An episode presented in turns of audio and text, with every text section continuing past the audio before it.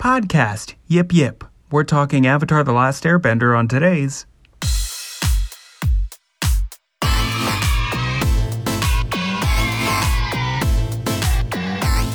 We're not affiliated with Netflix. Welcome to KidFlix, the podcast where adults try to definitively rank every kids movie ever made. I'm your host Ross Wiseman, and this show is not for kids. So turn this off and yell when your teacher confiscates your cool pen. Um, I finally thought of another thing from my childhood that brought up a lot of weird memories. Um, but uh, my guest today is probably going to share uh, happier things from child. I don't know. This is a weird intro already, but let's just get to it. Um, she's a, a, a, comedian here in the city of Philadelphia, and you can catch her co-hosting uh, the mic at the Grape Room in Manayunk. It's Fallon Kidder. Hey, Fallon. Hey, thank you so much for having me. Yeah. Oh, thanks for coming on. Um, so uh, this is this is like a heavy hitter that we're talking about today. This is Avatar: so. The Last Airbender. Uh, like, uh, I think because uh, for people like in our general age group and like you know millennials and I think Gen uh, Z are really starting to catch on to it as well. Like, this is like the pinnacle of like you know adults and kids can watch it and like smart programming. Um, so like what Oh, I can already see you're already failing I'm, a little I'm already, bit. I'm already crying. I love it so much. so, so yeah, t- uh, walk me through a little bit. What's your kind of history and relationship with the show? Oh, I'm so glad you asked. So when the show first came out, like I guess I was like late middle school, early high school, very much still a child um because I was a little nerdy. And then the show came out and the first my first thought was like I am not cool enough for the show. This show's super super cool. Um, but I had friends that were watching it, and I was like, oh, if my friends are watching it, then I can watch it. Like, I'm not, you know, my friends and I are at the same cool level. Yeah. Um, so uh, I didn't, I didn't really have cable growing up. So it was like whenever I was at my grandparents' house that I would kind of watch like a little bit. Um, so it was like whenever it was on, I just kind of tried to catch it.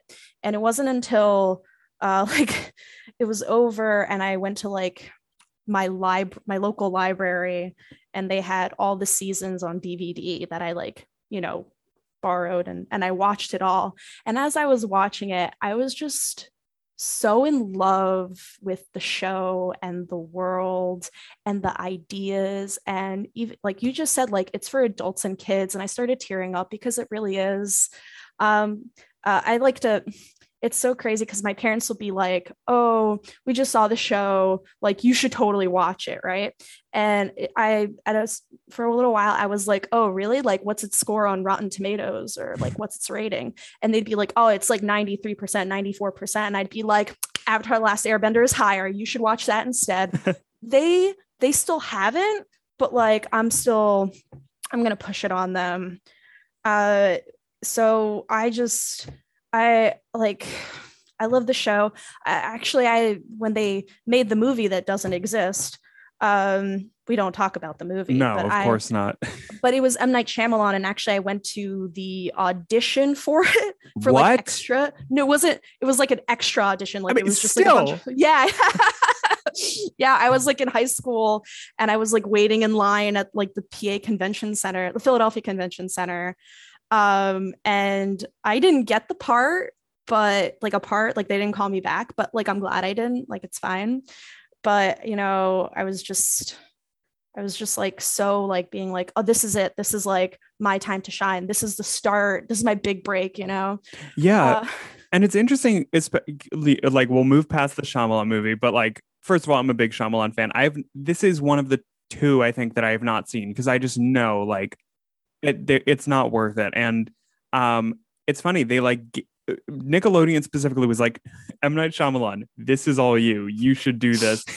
it's this makes sense for you to adapt it. And like um Shyamalan was like, "Oh, I watched the whole show with my daughters and like that's how and it's so interesting because like essentially the last airbender movie that the world got was like a fan movie like just a very high uh, price one budget fan movie. Yeah, I guess I would.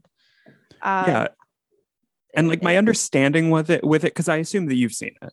I saw it. Yeah. Uh, Like because the thing is like Shyamalan's weak suit, like he's not good at dialogue. Like his dialogue is always weird. And like I I I heard that he took Avatar's world like so seriously and like like I watched three episodes today and it's still a fun show. Like it's serious and dour, but like part of it is that they're all kids and they're all like kind of enjoying this learning this magical trade together. yeah they're they're all kids but they actually like what what's going on in the world is really really serious there is this uh nation that's trying to basically assimilate the other nations. And you know uh before before we start before i you know uh i, I like looked it up just to kind of you know get some background.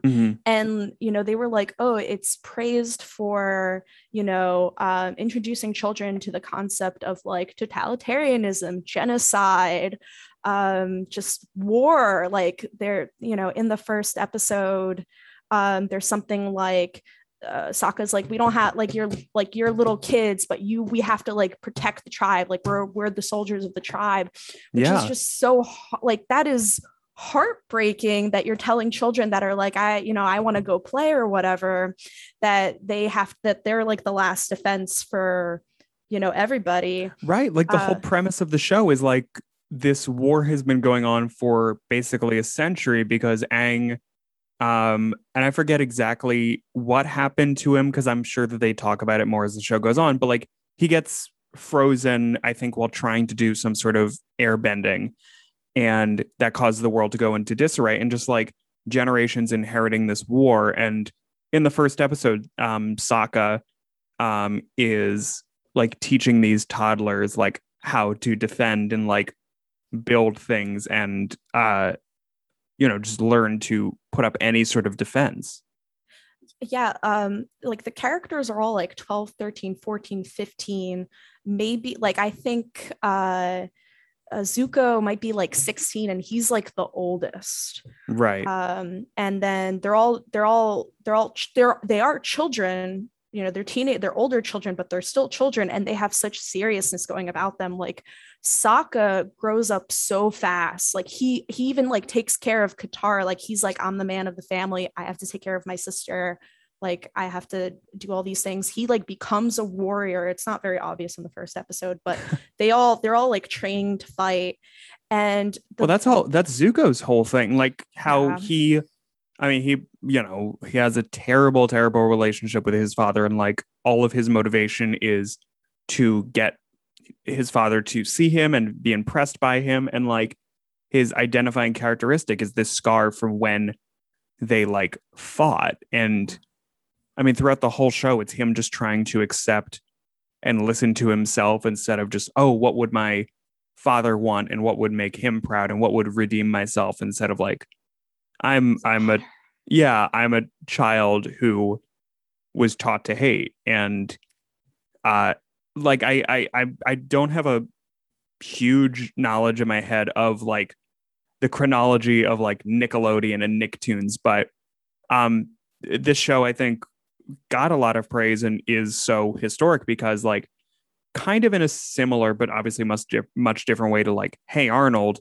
this show really just dealt with stuff and talked about it very blankly instead of making some great big parable or some like really dumbed down way of talking about things. I do I do think that you know that these are like serious things. Like there there's like a holocaust like there was a holocaust against the airbenders right? That's right. and that's like the, the and like you know Aang's the last one and like his entire family you know you know well they don't really have families they have the monks and stuff but you know they're they're all dead. And you know when you tell kids blankly like everybody you know they're all gone. And even in the one of the earlier episodes like Katara's like trying to warn them like this war has been going on. They- no one's seen a, a like an airbender in 100 years. Like you you got to be aware of this. And this is so real. And it you know children especially like kind of like your your middle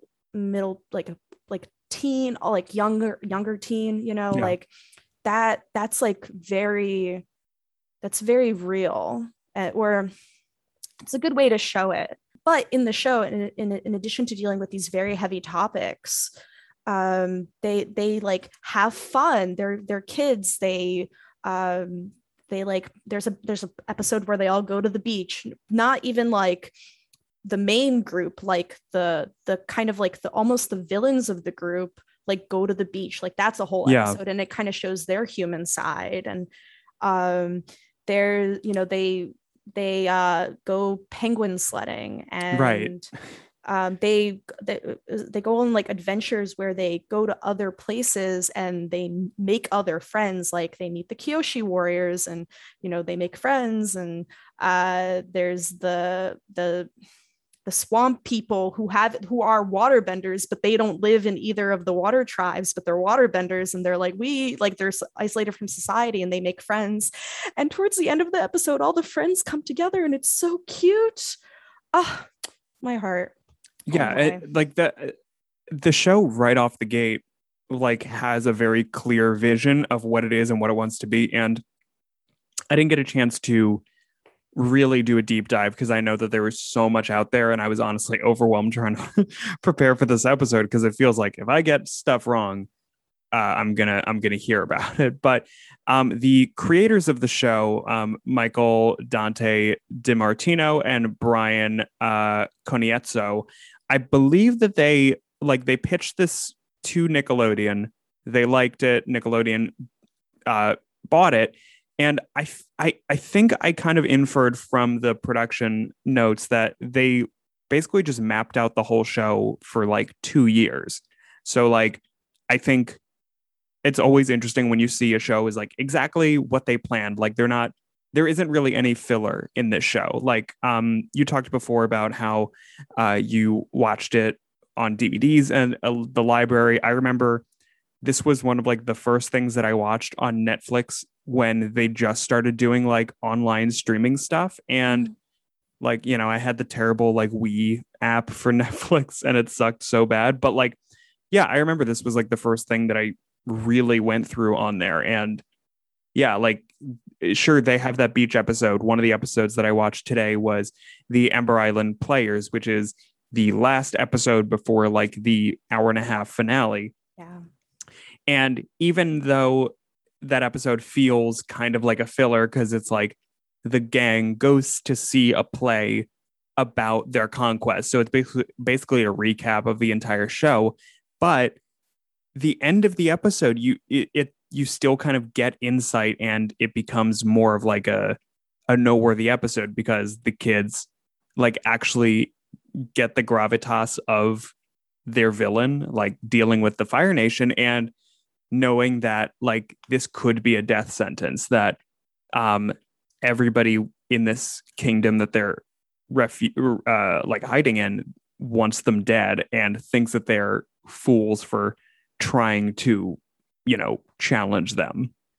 Actually one of my favorite parts of the episode is or, or of the series is um like Aang like everybody's telling Aang uh sorry I'm gonna spoil it so if you haven't watched it just if you haven't watched it like get on it. I don't know how you got 14 minutes in.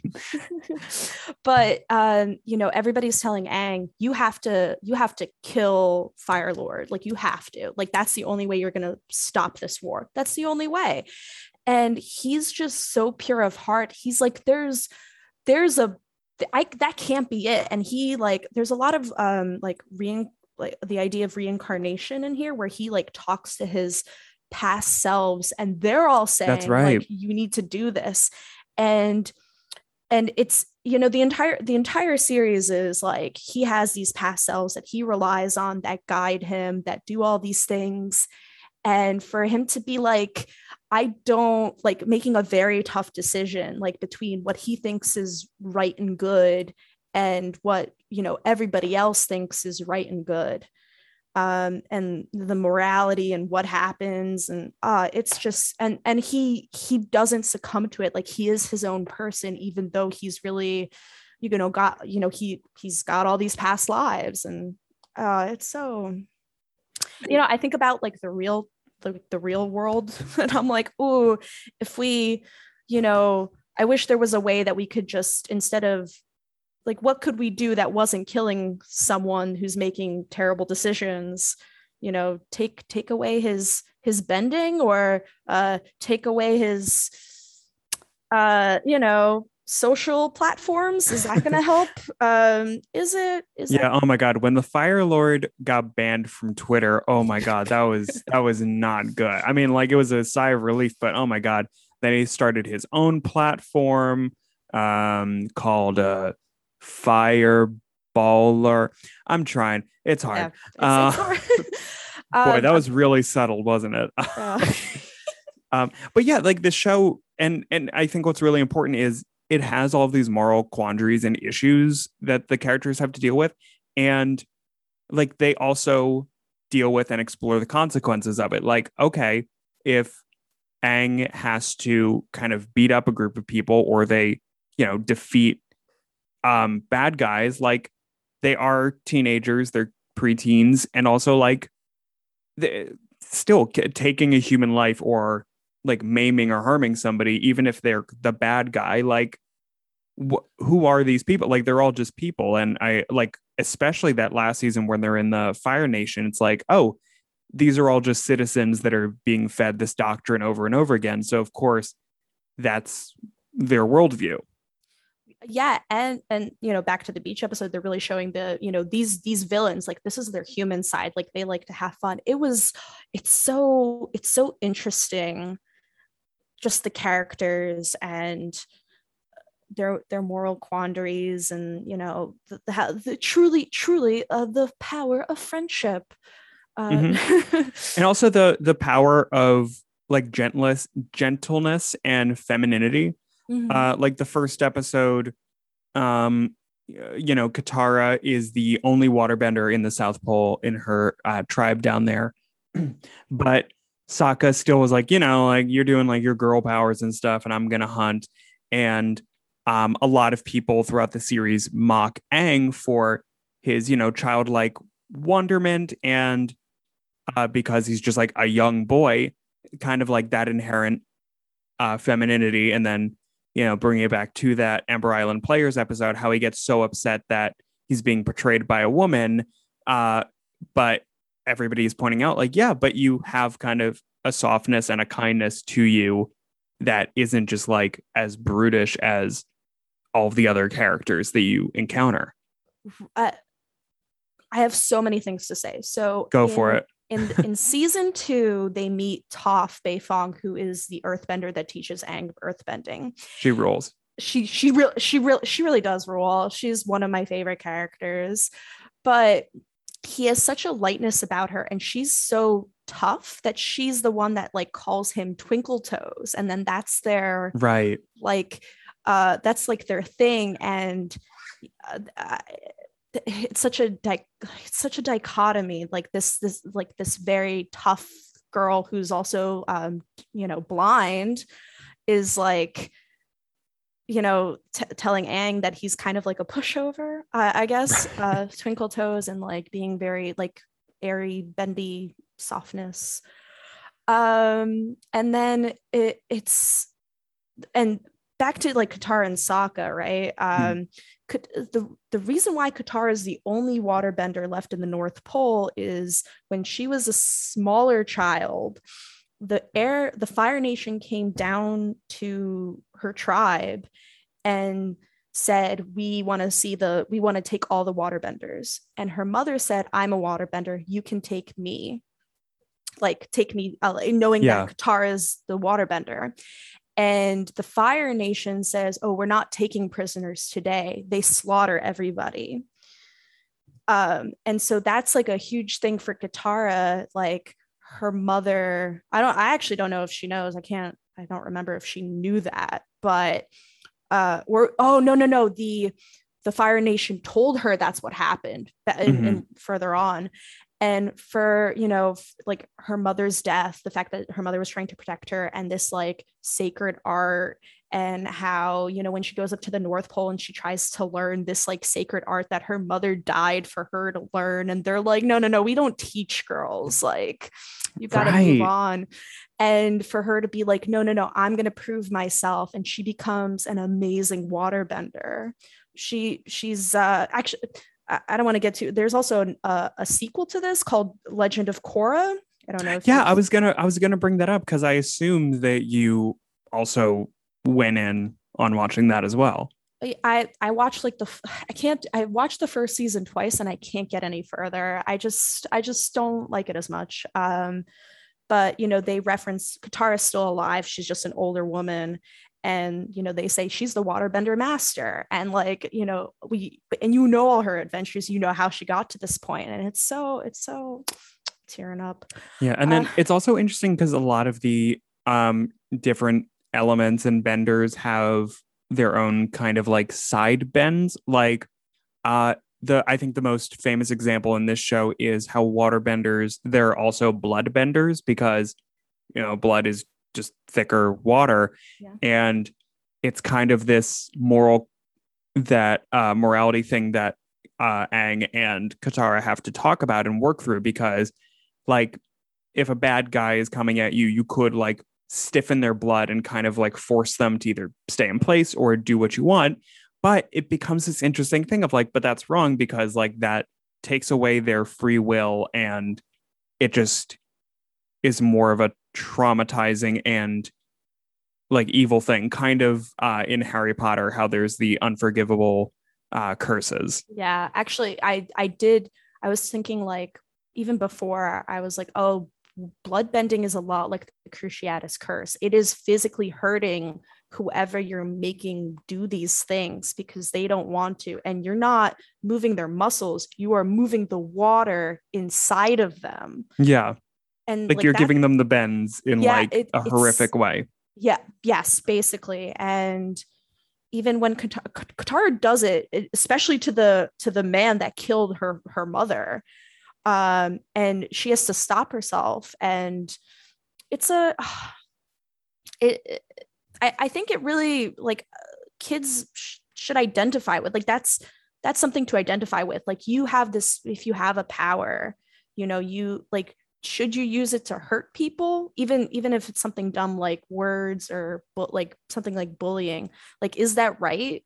Yeah, like just Um, because you can, and in a way, people wouldn't blame you for it. But like, yeah, uh, do you take that moral high ground and like fight on an even playing field, or do you take that, you know, the dirty trick or the advantage and win at any cost? Which seems to be more of the um, Fire Nation's mantra. Ye- yeah uh like zuko definitely in the beginning and then you know he goes through this this change. He's a he's a round character. He's a dynamic round character. He is. We're very proud Uh, of him.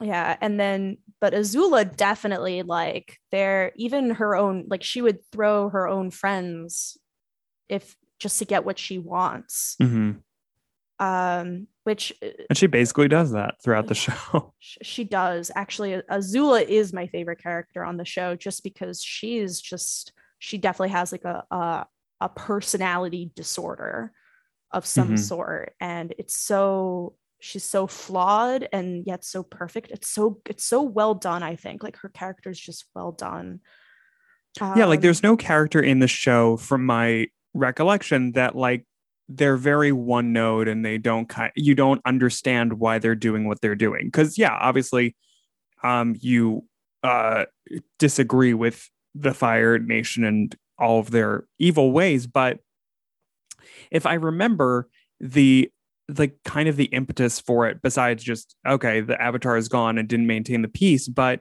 it was this kind of thing of like how they were kind of like almost the outcast of the foreign nations because like air earth and water like they kind of can be a little bit more gentler but because fire is so you know hot intense masculine raw like eh, they were kind of pushed away it- it's it's uh, I, I don't i don't know if i agree um I think it was very much mirrored in real life. Like it's very much like the Japanese empire, right? Like it's Mhm. it's like a mirror.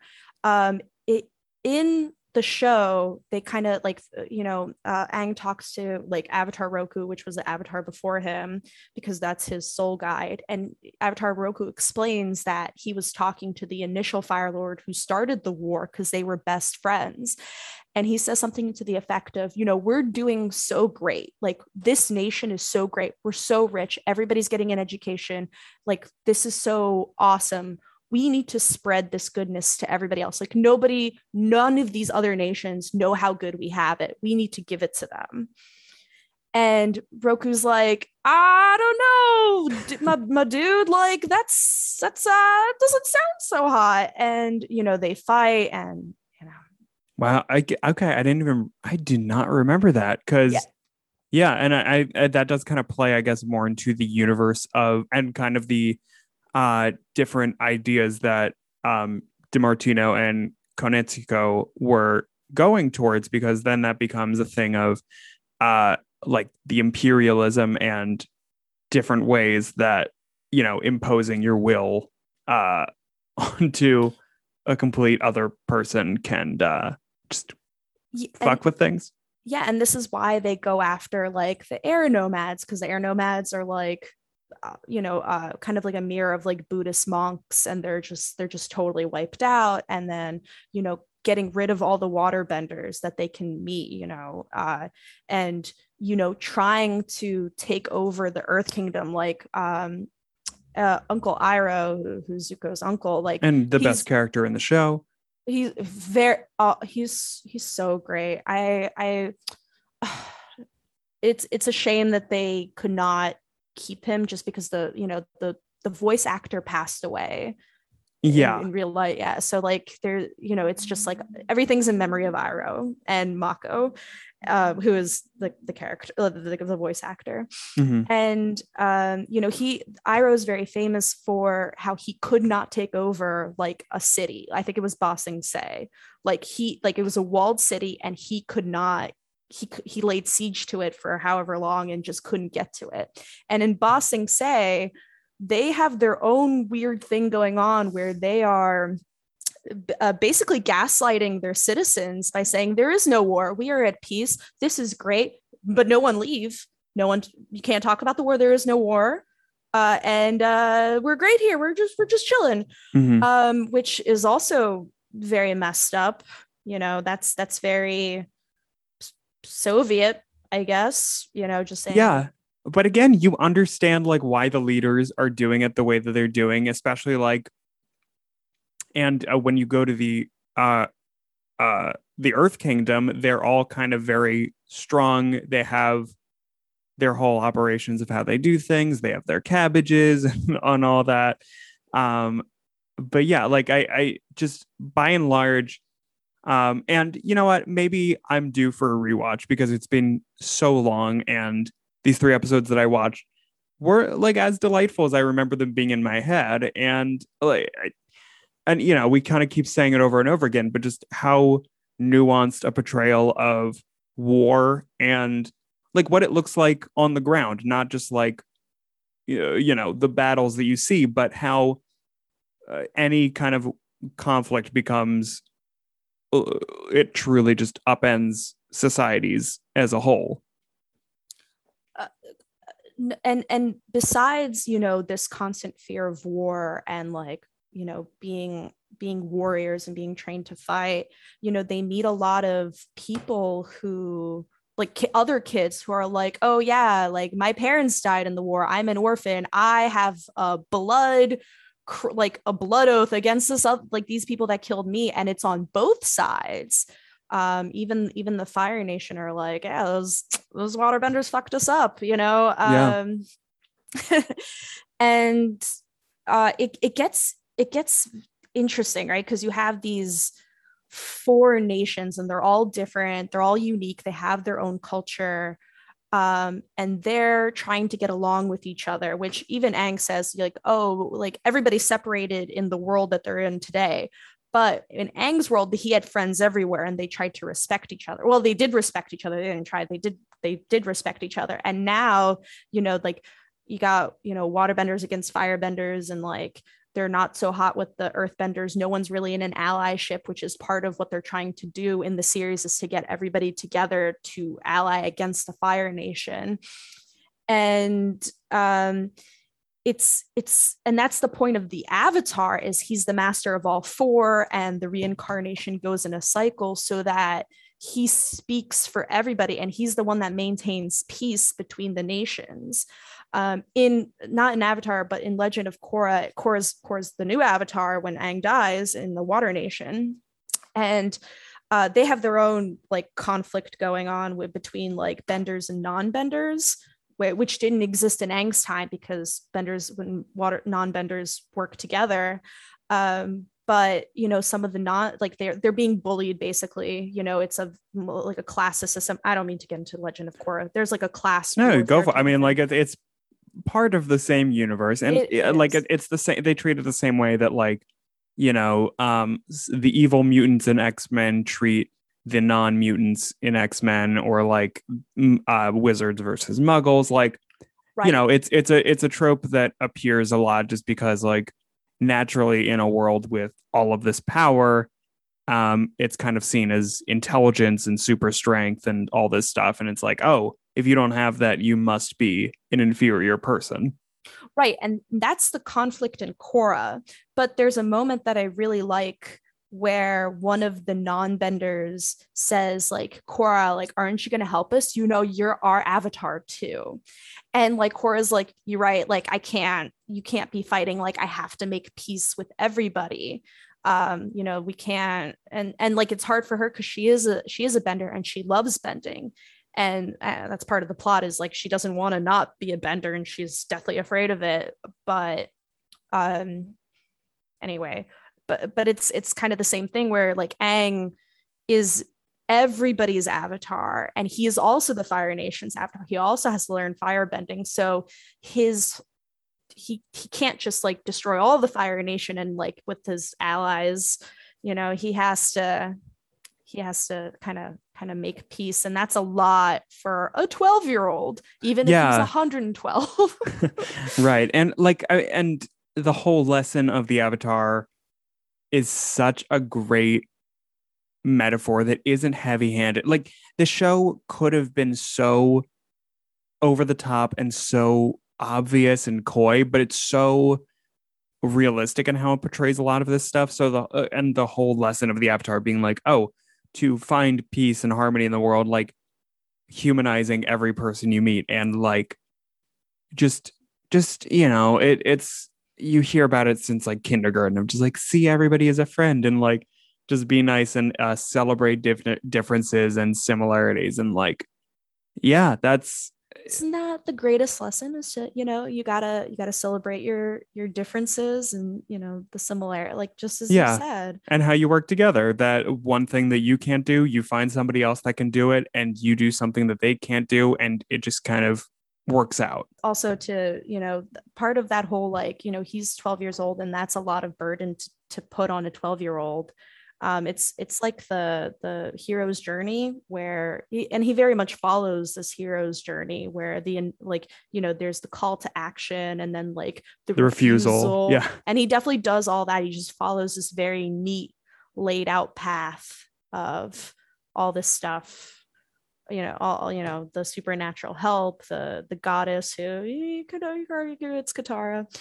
Um ah, it's such a it's such a good show now i want to re like i did i did rewatch the first two episodes and i've been uh I've, i should finish Korra. i just i just can't, i just can't it's not is it just good. like it it just kind of like it just the energy kind of goes uh, I, I don't want to like spoil it because some people may have not seen it, but basically something happens that I didn't want to happen. And it makes me very angry that it happened. And I am very sad over it. So Got I don't want to, I don't, so it can't continue to happen if I don't watch it. That's legit. It hasn't happened yet. It doesn't yeah, it exist. Hasn't, it hasn't happened. Um, and unfortunately, if you want to watch uh, Avatar or Korra, you do have to get a Paramount Plus subscription, which is the most unnecessary of the streaming services. I watch on Netflix. Oh, okay. Either that, yeah, get a VPN, I guess, instead, because that's easier. And if you absolutely love like the characters and the style, because it's very much like a Americanized version of anime, but it's not anime. you know, yeah, I did learn that because I I wanted to say like anime influence, but I I know that there is a very specific definition. But I know that um because I did want to bring this up at some point that like the creators and the staff like really did their homework and like brought in a lot of like actual um like uh Chinese martial artists and a lot of South Asian consultants to make like all of the different bender moves distinct but also accurate to like who these people would be and how they would land in uh like culturally. And like it's it's just really well and carefully done all yeah, like all of the different bending is like a different martial, like a real martial art. I forget what it was, but it's like, you know, uh jujitsu is like fire. I'm uh, you know what, I'm not gonna I'm gonna be wrong. So i believe w- tai chi is airbending because it's kind of the more Yeah. like gentle and flowy um thing um but yeah uh like do you do you have any final thoughts about avatar or like anything that you wanted to bring up but haven't yet before we kind of go into the rating I just want to bring up that if you do like the style and you do like the story, there is a great show on Netflix called The Dragon Prince, which is very similar. and also Um, the uh the actor that voices Sokka I saw is in that Yes, yes, Yes. Which we're, we're all we're all very we all cry because because in in Avatar: The uh, Last Airbender, he dates a girl who becomes the moon, uh, Yeah. which is like a thing. Uh, and then and in Dragon Prince, he dates a girl who is also somehow related to the moon, and we're all very happy for Sokka slash that that voice actor who continues dating the moon. Yes. Um, so that that voice actor is Jack De Sena, and when they were advertising the show back in 2003, um, I was excited because Jack De Sena was a cast member on all that, and then when I Oh. watched Avatar, I was like, "Oh, this is not a TV show for me." And then I only got into it because they had a comic of like an episode in Nickelodeon magazine, and I was like, "Oh, this is funny." So that helped give me another look. you you just named like four more things from my childhood from all that to Nickelodeon magazine. Nickelodeon magazine.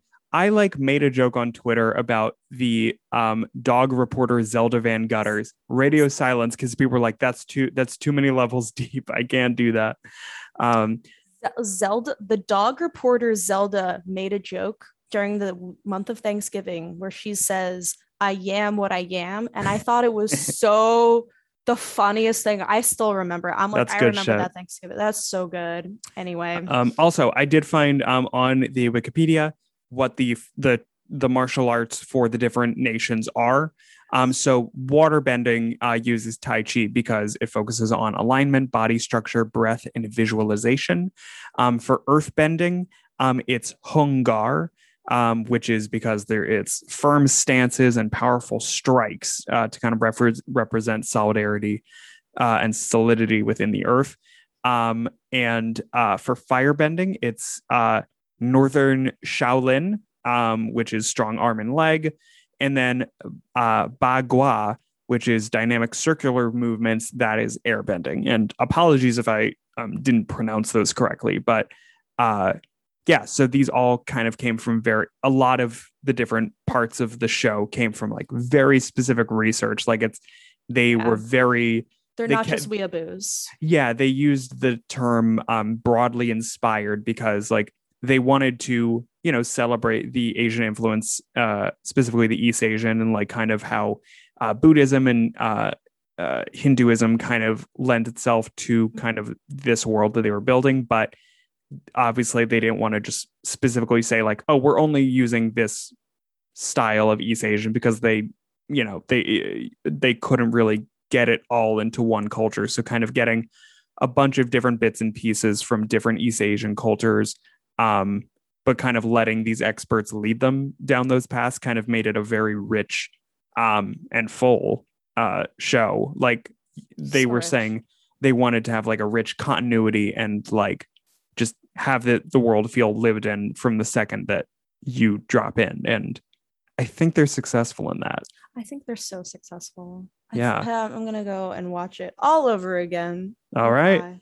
Um, but before you get to rewatching it, um, now's the part of the episode where we rate everything on a scale from zero to five. Um, and uh, I'll, I'll start with you, Fallon. But um, uh, what would you rate uh, Avatar today? You know, a scale of zero to five. You can be as specific uh, and minute as you would like with your number. Uh, I'm gonna give it a 4.8. I, you know, it. I, I, I can't give anything like a total five, but I, I so love the show, and you, you know, the the parts that I don't like are, are you know, I can't, I can't think of any at the moment, but uh, Totally. yeah, but a a 4.8, like a solid 4.8. Yeah, I think that's a totally good score. I'm I'm in a similar place to you. I'm giving a 4.433. Um like it's it's a really good show. It it does great for what it is. Um yeah, yeah, I couldn't give it a perfect score and also like uh I, yeah, I haven't watched it in so long so I can't give it like the most glowing thing. But from the 3 that I watched, I was I remembered, oh, this is why um I like this show. Um, but crunching the numbers, look, Avatar: The Last Airbender is pretty up there. It is, it is the eighth highest rated thing that we've uh, reviewed on this show as of now, which is pretty impressive. Um, Oh, wow. So we're giving uh, Avatar a combined score of four point six one six five. So in our rankings, that puts it just above School of Rock and just below the Muppet movie. So real heavy contenders, but in terms of being a, a modern classic, I think I can't think of a better place for it to be. Uh, it's it's truly I think I think it, I think it's a deserved spot. I'm so I agree. Um, but Fallon, thank you so much for coming on. Um, Thank you so much tell everybody having me. about yeah, oh, it's my pleasure. Tell everybody about um uh the mic at uh uh the Grape Room in Manayunk, Pennsylvania. Yep, yep. Uh, everyone, uh, it's uh, right now we're doing like showcases every Tuesday at the Grape Room in Manayunk. Um, but definitely, it's a great room. It's a great, it's a great atmosphere. We just did Eric Terrell's album release party. Definitely go watch that on Amazon. Um, his his comedy special, and that's um, and it it we we we're a fun room and we have a lot of fun and uh, a lot of funny people come by and Yeah, we have well, a great you're- time. Your co-host of the room is a, a friend of the podcast, uh Siobhan O'Hara. Oh, yes. we love Siobhan. She's got to come back at some point. But yeah, that it's.